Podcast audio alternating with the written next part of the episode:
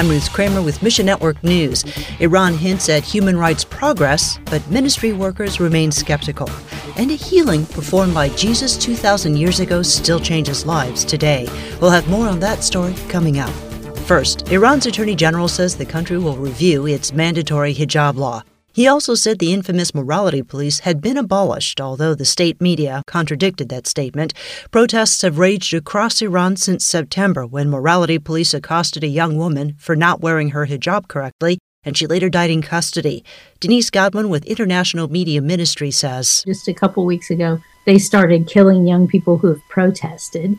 I think Iran has a history of saying uh, what the international community wants to hear and that's in regard to freedom, that's in regard to politics and other things in order to get what they want. Despite the danger, Christians are finding ways to help. I know there are some organizations who are sending Iranian doctors and nurses or people who can get inside the country in to help protesters who are being injured because if they go to the hospital, they're actually arrested and not treated. There's believers um, making an effort to get in there and help those who've been injured. Roughly 60% of people in Iran are under 35, and they're connected to the outside world through social media. IMM uses media to introduce people to the gospel through biblical history and stories, so pray for more gospel opportunities. Next, terrorist groups occupy between 40 and 50 percent of Burkina Faso. The military has battled these groups, some linked to ISIS or Al Qaeda, since 2015. Allison is the administrator of Christian World Outreach in Burkina Faso. He says, We have about 2 millions of people displaced to different places, and uh, all of them are trying to save their life running down to the capital. And uh, we have about 4,600 schools that have been closed so many and most of the victims are children and, and women. Right now, at least 700,000 children can't go to school, and that puts them even more at risk, says Allison. Even before that, we had a lot of marriage, forced marriage situations that were going on. So, but with that, the school being closed, girls are taking out forced to be married to other groups of people, and then they want to take the boys, they want to force them to be uh, fighters in the different groups. CWO operates a training center where young women can learn skills to support themselves.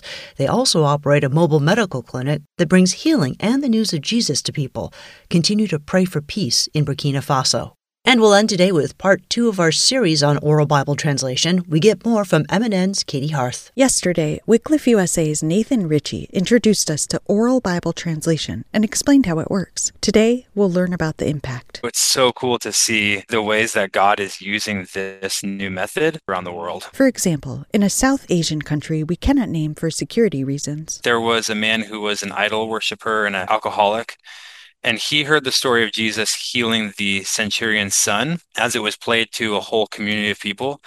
And it gave him hope to the point of stopping drinking and choosing to follow Jesus instead of worshiping idols. Around the world, people turn to Christ because they are part of the translation process. We've seen people getting saved who were on the translation team because now they're understanding scripture for the first time. There was a translator in Mexico who translated a verse in the book of Mark that said, People can be forgiven of all sin. In translating that, he decided to come before his church community and repent of his sin and choose to follow Jesus. Go to missionnews.org for the full report and join me here tomorrow for part three. Katie Harth, Mission Network News. Thanks for listening to Mission Network News, a service of One Way Ministries.